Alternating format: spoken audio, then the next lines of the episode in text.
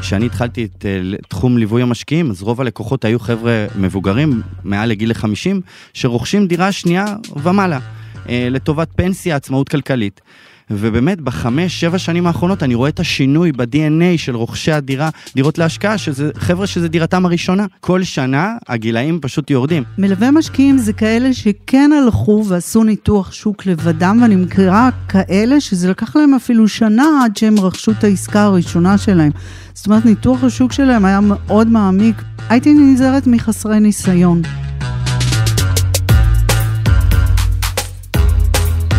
שלום לכם, אני גיא ליברמן ואתם על כסף בקיר, פודקאסט השקעות הנדל"ן של גלובס.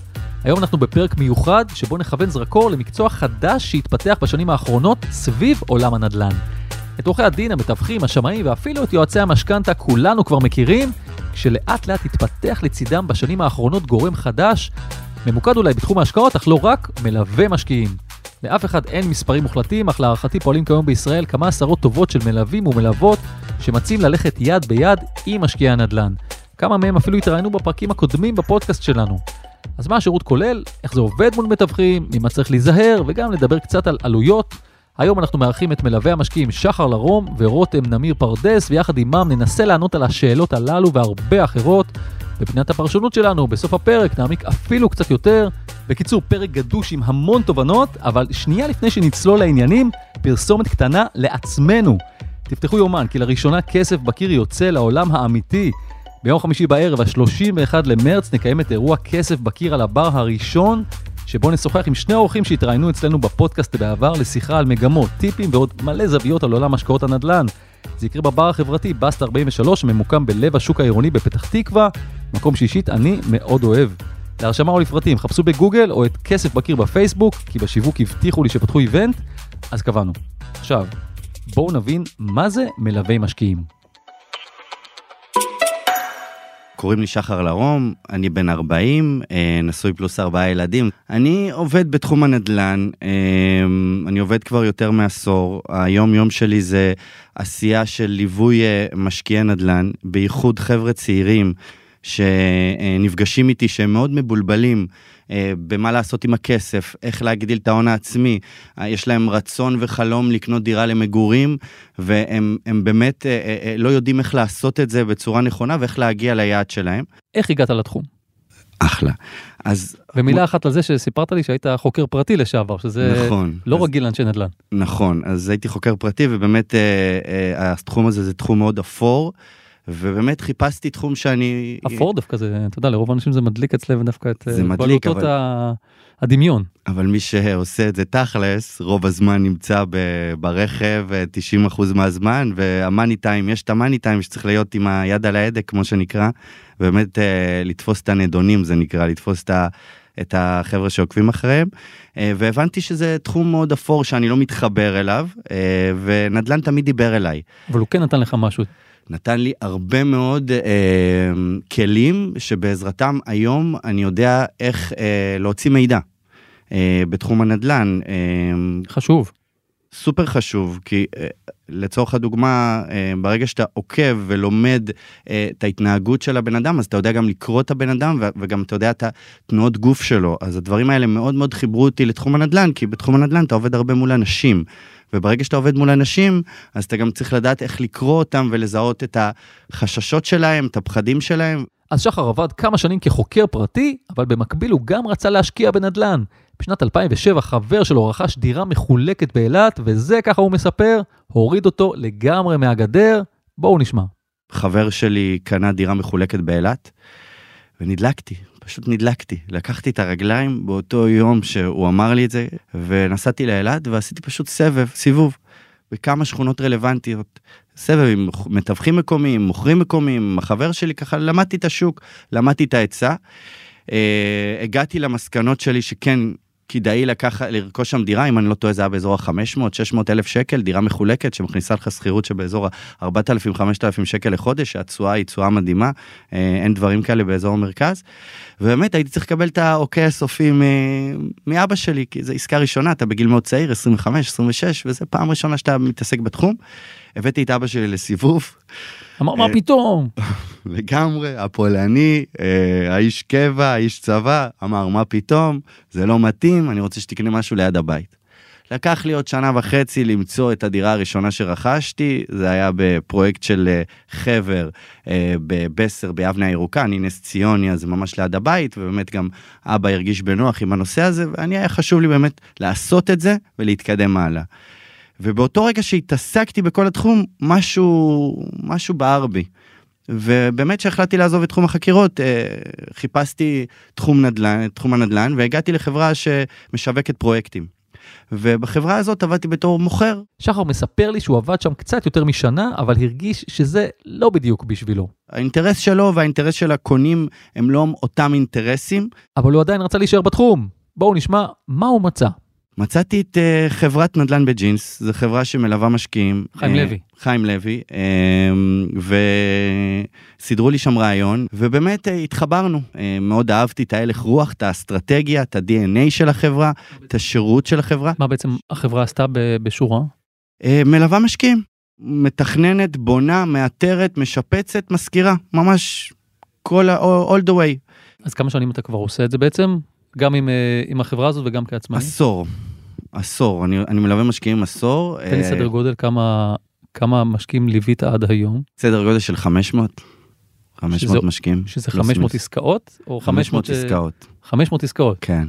שזה רובם 80 אחוז בארץ, עשינו פעילות גם בספרד, וגם פתחתי פעילות ביוון, אבל uh, העשייה שלי ברובה היא בארץ. אם אני לוקח אותך לשנים שרק התחלת ולהיום, אתה שותף לתחושה שהיום זה כבר נהיה מקצוע, אני לא אגיד רווי, אבל עד כמה שאני יודע, פועלים פה כמה עשרות טובות של מלווי משקיעים, נראה לי שלפני עשור זה היה ממש אה, על אצבעות של שתי ידיים, נכון? כן, לגמרי. אפשר להגיד שאז התחום היה מאוד בחיתולים, אה, ולאט לאט נכנסו עוד ועוד חבר, חברות, אה, מובילי דעת קהל אפשר לקרוא לזה, שהובילו חברה כזאת ואחרת. אה, ואין ספק שהיום התחום הזה הוא מאוד אה, דינמי וגדל, ו, ויש הרבה מאוד חבר'ה שעושים את זה.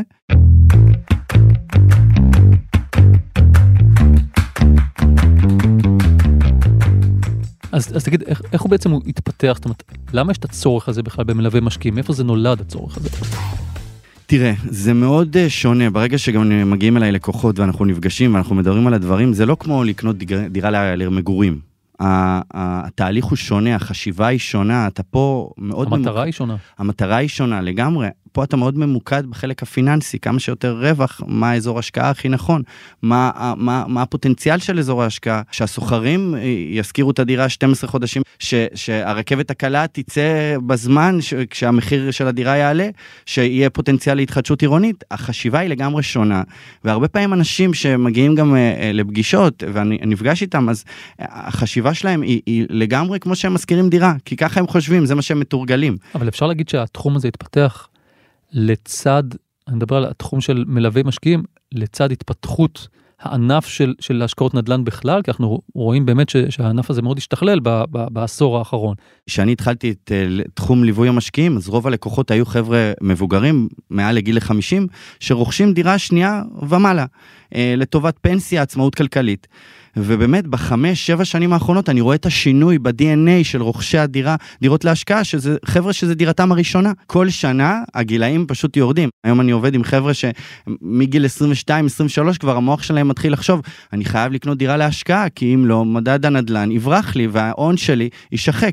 ולכן אה, יש מהפכה בתחום, ודיברנו על זה בעבר, יש מהפכה בתחום שהיום חבר'ה צעירים שמבינים שהם חייבים להיצמד למדד הנדל"ן ולרכוש דירות להשקעה. כמקפצה לדירת החלומות שלהם, ולכן גם הליווי הזה, שאלת אותי למה חשוב כל כך המלווה משקיעים, הליווי הזה הוא סופר חשוב, במיוחד לחבר'ה הצעירים האלה, שאין להם מידע ובסיס, להם, ופעם ראשונה שהם מתעסקים בעסקת נדל"ן, והם צריכים איזשהו מישהו שיגן עליהם, שישמור עליהם, שינטרל להם מוקשים, שילווה ילווה אותם all the way, ולכן אני רואה בזה סוג של שליחות, כמובן שזה עסק כלכלי, אבל זה סוג של שליחות לבוא ולעבור עם החבר'ה האלה את התהליכים האלה ולבנות להם את העתיד. מה בעצם המסלולים, ה, ה, נקרא לזה הקונבנציונליים, הרגילים, ש, שאני צפוי אה, לקבל ממלווה משקיעים? מה בעצם ההתקשרות הזאת היא כוללת? אני, אני מאמין שיש כמה מודלים, נכון? ברגע שאני נפגש עם הלקוח, אמ, אנחנו קודם כל מבינים את היכולת שלו, כמה הון עצמי יש לו, מה יכולת המינוף שלו, כמה משכנתה הוא יכול לקחת, מה המטרות שלו, בן כמה הוא, איפה הוא עובד. זאת אומרת, שלב ראשון, הבנת המצב הפיננסי. לגמרי, אתה מבין מול מי אתה עומד, ואתה מבין את היכולות שלו, ואת המטרות שלו, אה, ואחרי שאנחנו מבינים, אני מסביר מה התהליך שהוא עובר איתי, מה אני נותן לו בשירות. ברגע שאנחנו נפגשים, אנחנו בונים תוכנית עסקית, זה כולל אזור ההשקעה המדובר, גודל הנכס, פרופיל הנכס, מספר חדרים, רמת השכירות אה, שנקבל, מינימום מקסימום, מי האוכלוסייה שתגור בשכירות, אה, אה, מה הפוטנציאל של התחדשות עירונית, וברגע שאנחנו ביחד בונים תוכנית עסקית שהלקוח יודע בדיוק מה העלויות הנלוות שלו, מה החזר המשכנתה שלו, מה הפרופיל, אזור ההשקעה, השלב הבא זה לצאת לשטח. ברגע שהגדרנו מתחילת הדרך את התוכנית העסקית, אז אנחנו גם יודעים מה לחפש ומה לאתר לאותו לקוח. הסיור הראשון הוא סיור שכולל למידה אודות עיר ההשקעה, הבנה אה, איפה אתה משקיע, מה, מה הפוטנציאל של אותו עיר השקעה, וממש הולכים ורואים מספר נכסים רלוונטיים. כשאתה אומר סיור, רק, אה, רק נסביר, זה סיור שאתה מארגן בעצם, אתה, אתה בעצם אה, קובע בעצם עם מספר דירות והולכים ממש לראות כמה דירות, נכון? באזור הספציפי שהגדרתם לעצמכם. נכון, ברגע שאנחנו מגדירים תוכנית עסקית שכוללת פרופיל ואזור השקעה, אנחנו, אני מכין ללקוח ארבעה נכסים בדרך כלל שהם נכסים שתואמים לתוכנית העסקית עם הערך המוסף שהגדרנו, אה, וה, והסיור הלימודי הוא, הוא כולל סקירה. וממש ביקור בנכסים, ככה בעצם הלקוח אה, מתבשל, בונה את הביטחון אנחנו בונים אמון אחד עם השני, אני והלקוח, כי הוא, אנחנו צמודים כל התהליך, זה מאוד חשוב. ואחרי אותו סיור, למשל ראיתם כמה נכסים, לא התחברנו, אני מאמין שיש סיור נוסף וסיור נוסף אחרי. הגענו לדירה, מצאנו דירה שה, ש, שאותו לקוח, לקוחה, מרוצים ממנה, מה קורה בשלב הזה? זה השלב שבו מסתיים בעצם הליווי שלך? לא, ממש לא. מה שאני אוהב גם בתהליך הזה, שאנחנו, אני לומד את הלקוח תוך כדי תנועה, ואז אנחנו מתחדדים ביחד באמת במהלך הסיורים איזה נכס הוא יותר רלוונטי ואני לומד אותו והוא לומד אותי ואז כולל דוחות הוא גם מבין מה זה, מה זה הבינגו. וברגע שאנחנו באמת מגיעים לבינגו אה, אנחנו סוגרים את התנאים המסחריים שזה מחיר וזמן פינוי ובאמת השלב הבא זה חיבור של עורכי דין. אמ, אני, אני כל הזמן נמצא ברקע. כמובן שהתהליך המשפטי הוא בידיים של העורכי דין, אבל כמובן שמתייעצים איתי ומדברים איתי ואנחנו כל הזמן בקשר טלפוני. אמ, ולאחר מכן שמסתיים אה, חתימת החוזה, אז הוא מבצע את תהליך המשכנתה. אה, כמובן שהוא בוחר אם להשתמש ביועץ משכנתה או, או מול הבנקים. אה, כמובן שאני עוזר לו גם בתהליך. כל הנושא של בחירת שמאי וכל הנושא של קיום ביקור בנכס, ואחרי זה יש תהליך השכרת הנכס. אני גם לא אוהב להשכיר את הנכס עבורם. אתה ממש סוג של אה, סופר נני. סוג של סופר נני לגמרי. רציתי לשאול אותך, איפה נכנס פה מתווך? זאת אומרת, אם הדירה שייכת למתווך, איפה בעצם נכנס המתווך בסיפור הזה? חלק מהעסקאות עם מתווכים וחלק מהעסקאות הם ללא מתווכים. אמ, חשוב להבין שבעקבות אה, הניסיון ותקופת העבודה אה, שאני עובד כבר מעל עשור בתחום, אז אני מכיר את המתווכים ויש בינינו שיתופי פעולה. זאת אומרת, זה עבודה שלך מול המתווך. לגמרי. שאלה נוספת שרציתי לשאול אותך, דיברנו על זה גם קצת קודם לפני שפתחנו את המיקרופונים, קצת בדומה לתחום של ייעוץ משכנתאות שגם הוא עדיין לא מוסדר רגולטורית למרות שהוא הוא, הוא כבר פועל הרבה מאוד שנים. אתה צופה שיום אחד גם התחום שלכם יהיה מישהו שישאל האם אה, אה, יהיה פה, תהיה פה איזושהי הסדרה רגולטורית, כי בסופו של דבר אתם כן מלווים אנשים, כן מלווים אותם בעסקה מאוד מאוד גדולה, יקרה? תראה, אני לא יודע איך אחרים עובדים, אני יודע שאני עובד אה, ויש לי רישיון תיווך ואני עובד בצורה, אתה יודע, חוקית ו, ומסודרת. אני חושב שבכלל, גם תפקידו של המתווך הוא תפקיד מאוד חשוב אה, לקהל המוכרים והקונים, כי העסקה הזאת היא עסקה שיש לה הרבה מאוד אמוציות, רגשות, המון כסף, ואנשים צריכים מישהו שיהיה לצידם וילווה אותם. מבחינת חוקים ועניינים כאלה, אני, אני לא יודע להגיד. אני יודע להגיד שיש צורך, ואני חושב שהצורך הזה תמיד יהיה קיים. תגיד, יש לי שאלה אחרונה אליך. התחלת להתעסק בנדל"ן, לרכוש נכסים ב-2006 ו-2007. תשים לב שמאז 2006 ו-2007 אתה חי בעולם שיש בו רק עליות מחירים. רק עליות מחירים. אבל זה לא היה תמיד ככה. אין ספק שלא חוויתי ירידות מחירים. חוויתי אבל תקופות אה, קשות, שלא היה עבודה, והיינו באמת, אה, מצאנו את הלקוחות כמו פינצטה, ולא ויתרנו. כן חוויתי תקופות קשות, אבל כן, אנחנו דור ש... שאנחנו דור בעלייה, אנחנו דור שכל הזמן הנדלן עולה. ואני יכול להגיד לך שאני איפשהו לא צופה ירידות מחירים, אני צופה רק עליות, אבל יותר מינוריות, של בין 2 ל-3 אחוז, פלוס מינוס. וכשאתה מחבר את המספרים, גם את הרווח ממימון, גם את ההכנסה משכירות וגם את עליית ערך הנכס, אתה עדיין מגיע לתשואות, תשואה להון, כמה הון השקעת בפרויקט וכמה הוא גדל כל שנה, של בין 10 ל-15 אחוז. עדיין, להערכתי ודעתי, זה איזשהו מוצר שירוץ איתנו קדימה הרבה מאוד שנים. יש שינוי, והשינוי הזה, בגלל זה הצעירים מבינים, והם גם פחות סולידיים, כמו המבוגרים, כמו אבא שלי שאמר לי, בוא תקנה דירה ביבנה ליד הבית. מה עם הדירה באילת? אתה כועס עליו שלא נתן לך לקנות? ממש לא, כל עכבה לטובה, ככה למדתי בנדל"ן. תמיד בנדל"ן צריכים להסתכל קדימה, לא אחורה. הבנתי. טוב, שחר, אני מאוד מודה לך שבאת. תודה רבה לך. עד כאן שחר, ועכשיו בואו ניסע לפרדס חנה ונכיר מלוות משקיעים שעושה את זה קצת אחרת. שלום לרותם, נמיר פרדס. שלום. אמרתי נכון? אמרת נכון. טוב, אנחנו נמצאים אצלך בבית המקסים בפרדס חנה, והגעתי אלייך אה, אה, כדי לשמוע קצת מהצד שלך אה, על, על המקצוע הזה שנקרא ליווי משקיעים, את עושה את זה כבר לא מעט שנים. אני אשמח אולי להתחיל בהתחלה, אולי איזה בריף קצר עלייך. אז קודם כל, אה, תודה שהגעת, באמת אה, בלתי צפוי. אה, אז ככה, אה, אני במקור אה, קיבוצניקית. נולדתי בקיבוץ, ובאמת קיבלתי חינוך הכי רחוק מכסף, ובטח מנדל"ן. ככה גדלתי, גדלתי עם כל המיתוסים שכסף לא גדל על העצים, וצריך לעבוד קשה בשביל כסף. הוא באמת לא גדל על העצים. באמת לא גדל על העצים, זה נכון, אבל אתה יודע, מבין את המשמעות, ובאמת סיימתי בית ספר, כמובן הלכתי לצבא. Uh, היום אני יודעת שיש לי הפרעת קשב וריכוז, אבל בזמנו לא עשיתי בגרות, הייתי נחשבת לתלמידה גרועה. אחרי כל זה הלכתי בעצם ללמוד עיצוב גרפי, מפני שלא צריך להגיש עבודות כתובות, זה נורא קל, ככה חשבתי לפחות. Uh, ודשדשתי בתחום הזה די הרבה שנים. עד שקרו כמה דברים אישיים, היינו בארצות הברית, חזרנו לארץ, אה, היינו בתל אביב ועברנו לגור בפרדס חנה, ובערך באותו זמן אה, נפל לידי הספר רבא עשיר רבא אני. והקטע המצחיק שזה היה ספר בעצם שהבת שלי קיבלה לבני נוער, זאת אומרת המהדורה לבני נוער, וקראתי אותו בערך בשעתיים, והרגשתי שהחיים שלי השתנו לגמרי, נפל לי כזה מפל של אסימונים, לא אסימון אחד רק. מפל האסימונים, כפי שרותם מתארת, הוביל אותה לקחת קורסים פיננסיים ובהם גם השקעות נדל"ן. זה היה סביב שנת 2006. רותם כנראה הייתה התלמידה המצטיינת, כי מהר מאוד היא רכשה דירה להשקעה.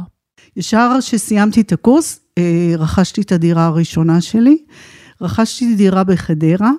אם אני זוכרת נכון, רכשתי ב-218,000 שקל, ומכרתי אותה אחרי שלושה חודשים ב-310,000 שקל.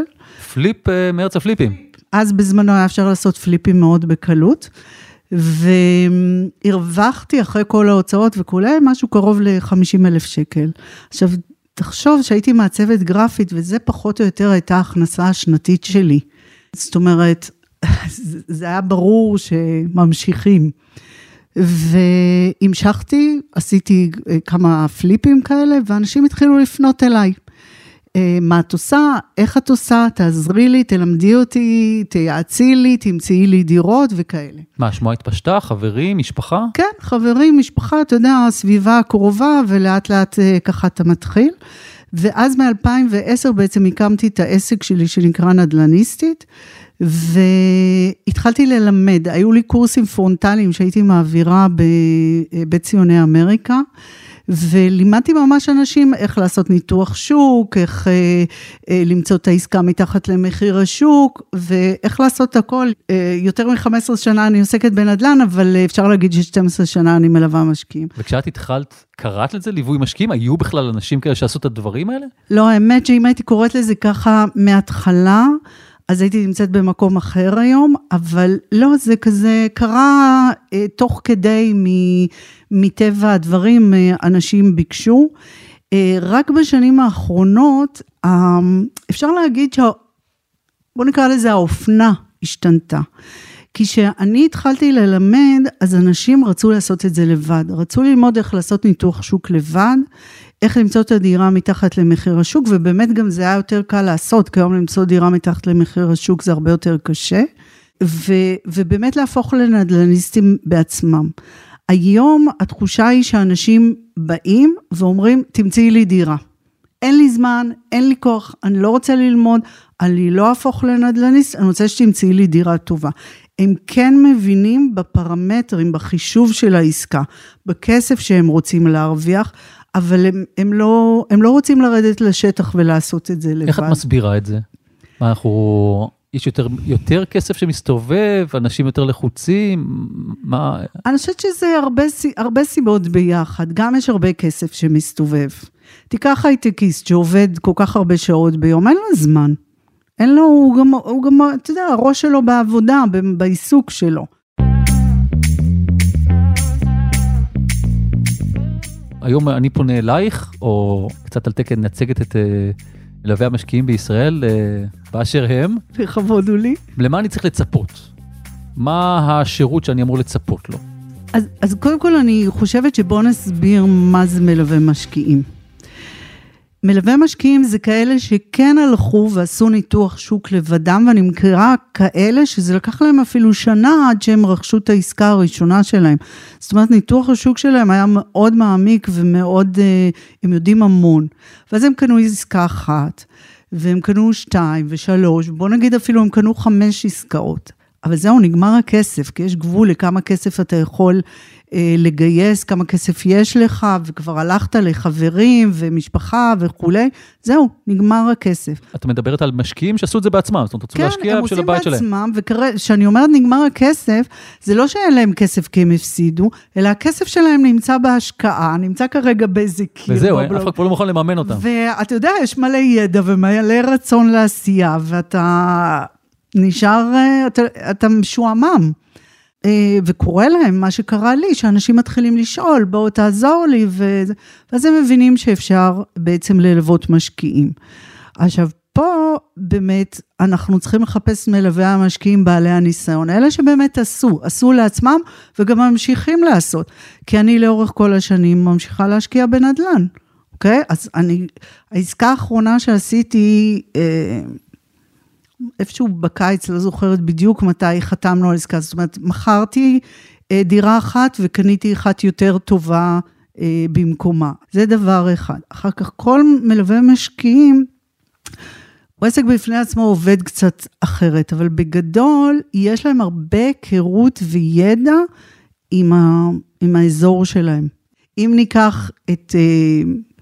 אה, אני אקח את חדרה, כי אני עובדת בחדרה ואני הכי מכירה. אז לא כל השכונות בחדרה הן מתאימות להשקעה. יש שכונות מסוימות בחדרה שמתאימות. זאת אומרת, מה שאת אומרת זה שצריך לא רק שיהיה לך את הניסיון ואת הכלים אולי איך לשבת עם אנשים, אלא גם את המומחיות באזור הספציפי שבו אתם החלטתם לגמרי, להשקיע. לגמרי. אבל אני יודע במקומות אחרים גם שאתה פונה למלווה משקיעים, והוא אומר לך בעצם, תשמע, הוא או היא. אני מכיר שני אזורים שלדעתי הם הכי טובים להשקעה, אחד זה, אה, לא יודע, אור עקיבא, השני זה נהריה. תראה. השאלה אם לא מסלילים אותי למקומות האלה. יש בזה משהו ממה שאתה אומר. אה, אני מדברת עם המון משקיעים כל יום, אפשר לקבוע איתי שיחה ולדבר בלי, ללא עלות, אוקיי? אפשר על זה, ואני עוזרת לאנשים להכין תוכנית עסקית. עכשיו, אם מגיע, בוא נגיד, בחור צעיר אחרי צבא, לא הייטקיסט, הוא חסך והוא היה בקבע והוא חסך ויש לו, לא יודעת מה, 200 אלף שקל, אוקיי? הוא לא יכול לקנות בגוש דן. אז זאת אומרת שהתקציב הוא מאוד חשוב גם לגבי בחירת המיקום. בואי נדבר שנייה על עלויות, כמה, כמה שירות כזה אמור לעלות? אני יודע שזו שאלה מאוד כללית וגם מאוד אינדיבידואלית, אבל למה אני צריך לצפות? זאת אומרת, מתווך, אני יודע שהיום הסטנדרט הוא פחות או יותר 2 אחוזים. יש איזשהו סטנדרט בליווי משקיעים? אז אין סטנדרט, כל אחד uh, קובע לעצמו את המחיר.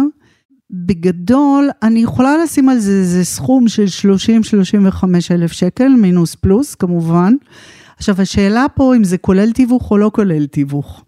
אז uh, פה כל, כל בן אדם, כל מלווה משקיעים, ו, ואיך שהוא רואה את הדברים, וגם הקשרים שלו, ואיך שהוא עושה את זה. ואני אשאל אותך עוד, ש... עוד שאלה שבטח נתקלת בה, הנושא הזה של התיווך, התיווך הרי הוא מוסדר על פי חוק. וכאן גם כן את מראה לאנשים דירות, או עושה להם סיורים, מראה להם כל מיני נכסים, איך זה עובד, הסיפור הזה עם מלווה משקיעים? אני באופן אישי, קודם כל יש לי רישיון תיווך, לא הראיתי אותו בחיים לאף אחד, אבל יש לי. מחדשת כל שנה. חידשתי בדיוק עכשיו. דרך אגב, זו עלות מאוד נמוכה, אז מי שבתחום שווה... נכון, זה 200 ומשהו שקל. 200 ומשהו שקל, ממש שווה. אה, אבל אה, אני באופן אישי עובדת עם מתווך בשיתוף פעולה. אז אה, זאת אומרת, עם מתווך אחד שעובד עם משקיעים וממש מכיר את השוק טוב, זאת אומרת שאף פעם לא מראה נכס לבד, אני מראה נכס עם מתווך. אבל כל מלווה משקיעים עובד קצת אחרת. אז פה קשה, קשה להכליל. וצריך לשאול, כדאי שתשאלו, כדי שתרגישו עם זה בנוח. אני חייבת להגיד עוד דבר, שאיך לבחור מלווה משקיעים. מישהו שאתם פשוט, אה, יש לכם כימיה איתו, שהוא נחמד, שכיף לכם איתו. כי בכלל זה משהו, גם אני, שאני עובדת עם יזמים וזה, אני תמיד עובדת עם אנשים שהם נחמדים, לי לפחות הם נחמדים. כי אני אומרת, מי שנחמד, אז אה, מי שיש לנו כימיה איתו, הכל יזרום יותר טוב.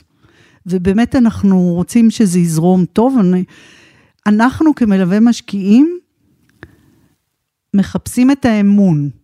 זאת אומרת, אם אתה לא מאמין בי, אל תעבוד איתי. כאילו, תעבוד רק אם אתה מרגיש איתי נוח ואני משרה עליך אמון. אחרת זה, אתה יודע, זה, זה הדרך לגיהנום. דיברנו עם אה, מלווה משקיעים בשם שחר לרום. הוא שם לב לתופעה מאוד מעניינת, לפחות אצלו, אה, שגיל המשקיעים הולך ויורד בשנים האחרונות. יש, יש בזה משהו, זה לא בדיוק שהוא יורד, כי השכבה של בוא נגיד בין 40 ל-60 ממשיכים להשקיע, ממוצע של 40 ל-60, אבל נכנסו עוד צעירים. אז זה לא אומר ש... זה לא שהגיל יורד, אלא הוא התרחב, בוא נגיד את זה ככה. ממה צריך להיזהר כש, כשאת שומעת את הצמד המילים מלווה משקיעים ואת מחפשת מישהו כזה? ממה היית נזהרת? הייתי נזהרת מחסרי ניסיון. כאלה שנגמר להם הכסף מהר מדי. זאת אומרת שעשו עסקה, עסקה וחצי, שמעתי על מישהו שרכש עסקה ועוד אפילו לא מכר אותה, זאת אומרת שהוא מוכרים מגיע הרווח הכי גדול היום. אז uh, עוד אפילו לא מכר אותו והוא כבר מלווה משקיעים, זה בעיניי לא מספיק ניסיון. צריך כמה עסקאות, יש נדל"ן, זה תחום רחב, עמוק. מכל עסקה שאני עושה או מלווה, אני לומדת משהו חדש.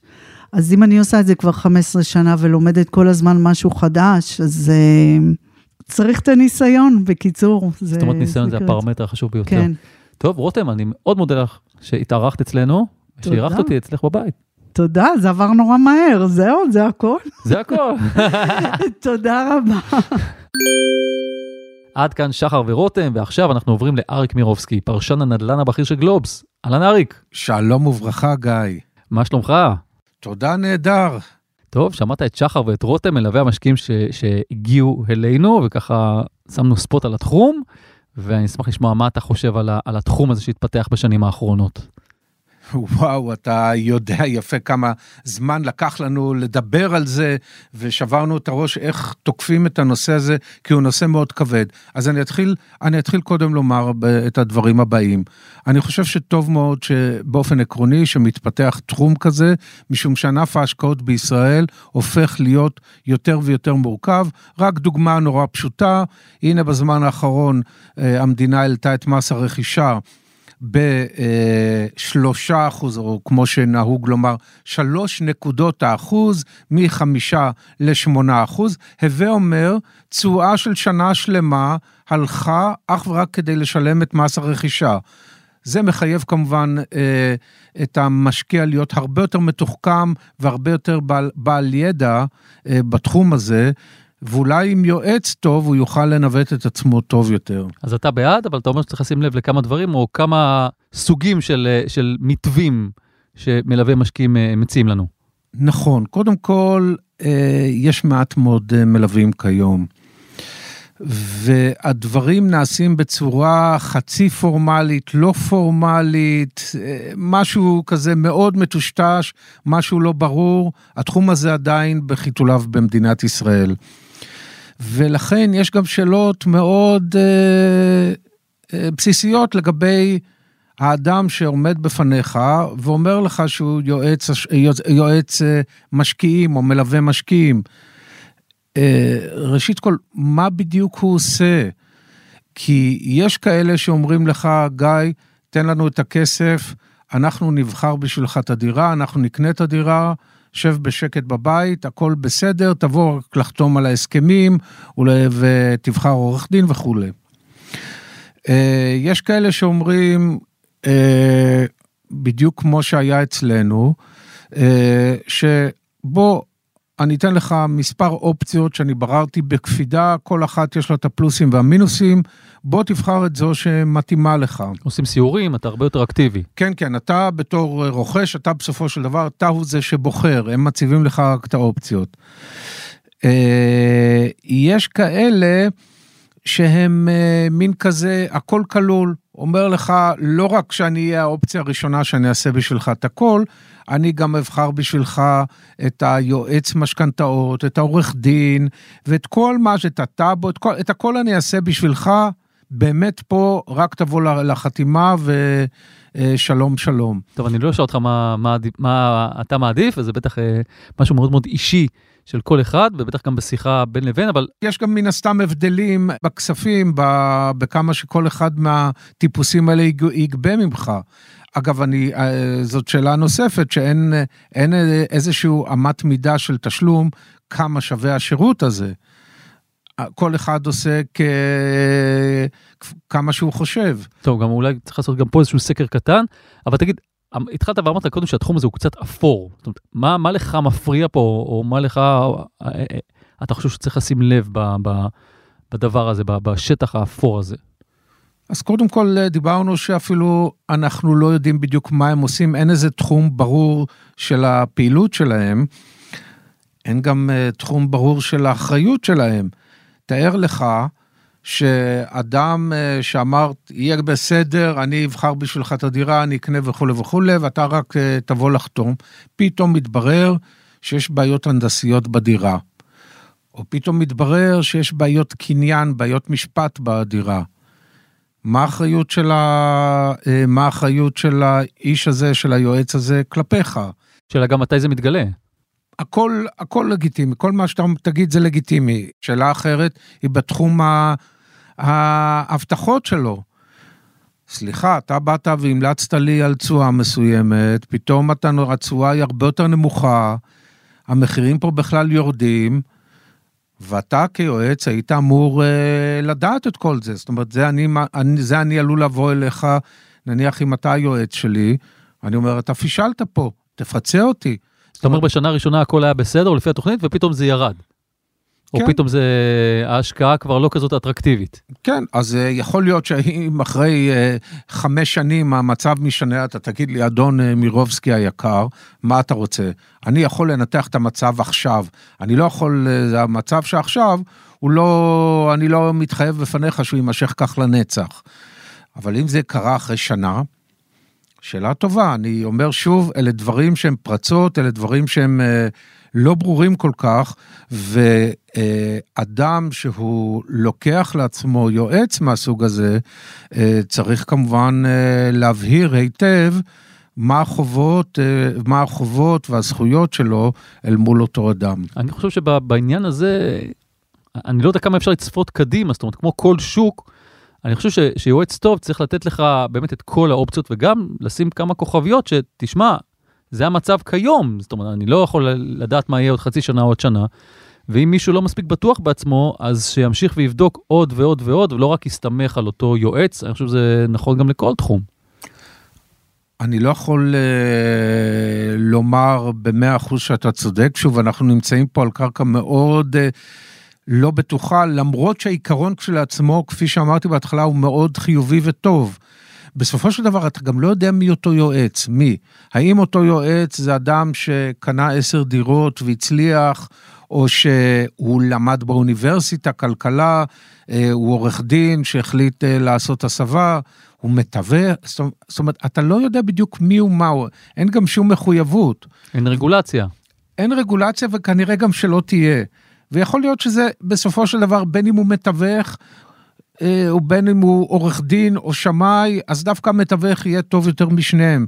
כי הוא אדם שהוא רציני מאוד, אני לא אומר, אבל עדיין כל העסק הזה הוא מאוד מאוד אפור. טוב, צריך לזכור שכשיוצאים להשקעות בכלל, אז, אה, אז יש המון אה, נעלמים, ובסדר, אנחנו נמשיך לראות איך התחום הזה מתפתח ככל הנראה, כי נראה שהוא ימשיך להתפתח. לפני שנסיים, אני מוכרח מילה ליועצי המשקיעים. שימו לב, השוק עולה, אז הכל בסדר, כולם שמחים, תשואה טיפה יותר גבוהה, יותר נמוכה, הכל נסלח, הכל עובר.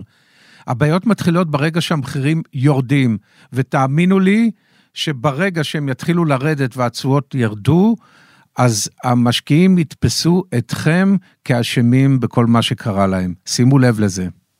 אחד שיודע. טוב, אריק, תודה רבה. תודה לך, גיא. עד כאן עוד פרק של כסף בקיר. ועוד מילה קטנה ממני לפני סיום, כפי שאמרנו יש בישראל מלווה משקיעים רבים, וכדי שלא יהיו אי הבנות, נסביר שפנינו לשחר ולרותי כדי שיספרו על התחום, אך אין בכך המלצה לבחור דווקא בהם או לבחור במלווה משקיעים בכלל. לעשרות פרקים נוספים של כסף בקיר ניתן להאזין דרך אתר גלובס, בספוטיפיי או בכל מקום אחר שבו אתם מאזינים לפודקאסטים. אם אהבתם ואהבתם את מה ששמעתם, אתם מוזמנים לשלוח את הפרק לחבר או חברה שמתעניינים בתחום ועדיין לא שמעו על כסף בקיר. אם אתם בעצמכם משקיעים בנדל"ן ורוצים לספר לנו על ההשקעה שלכם, שילחו מייל לכתובת כסף.בקיר at גלובס.co.il, אותיות באנגלית כמובן, אפשר גם אליי ישירות בפייסבוק או בטוויטר. דניאל גל ערך את הסאונד והילה וייסברג היא עורכת הפודקאסטים של גלובס. יאללה, אני חייב לסיים כי מלווה המשקיעים שלי הגיע והוא רוצה להראות לי כמה נכסים, או שלא. אני גיא ליברמן. ביי.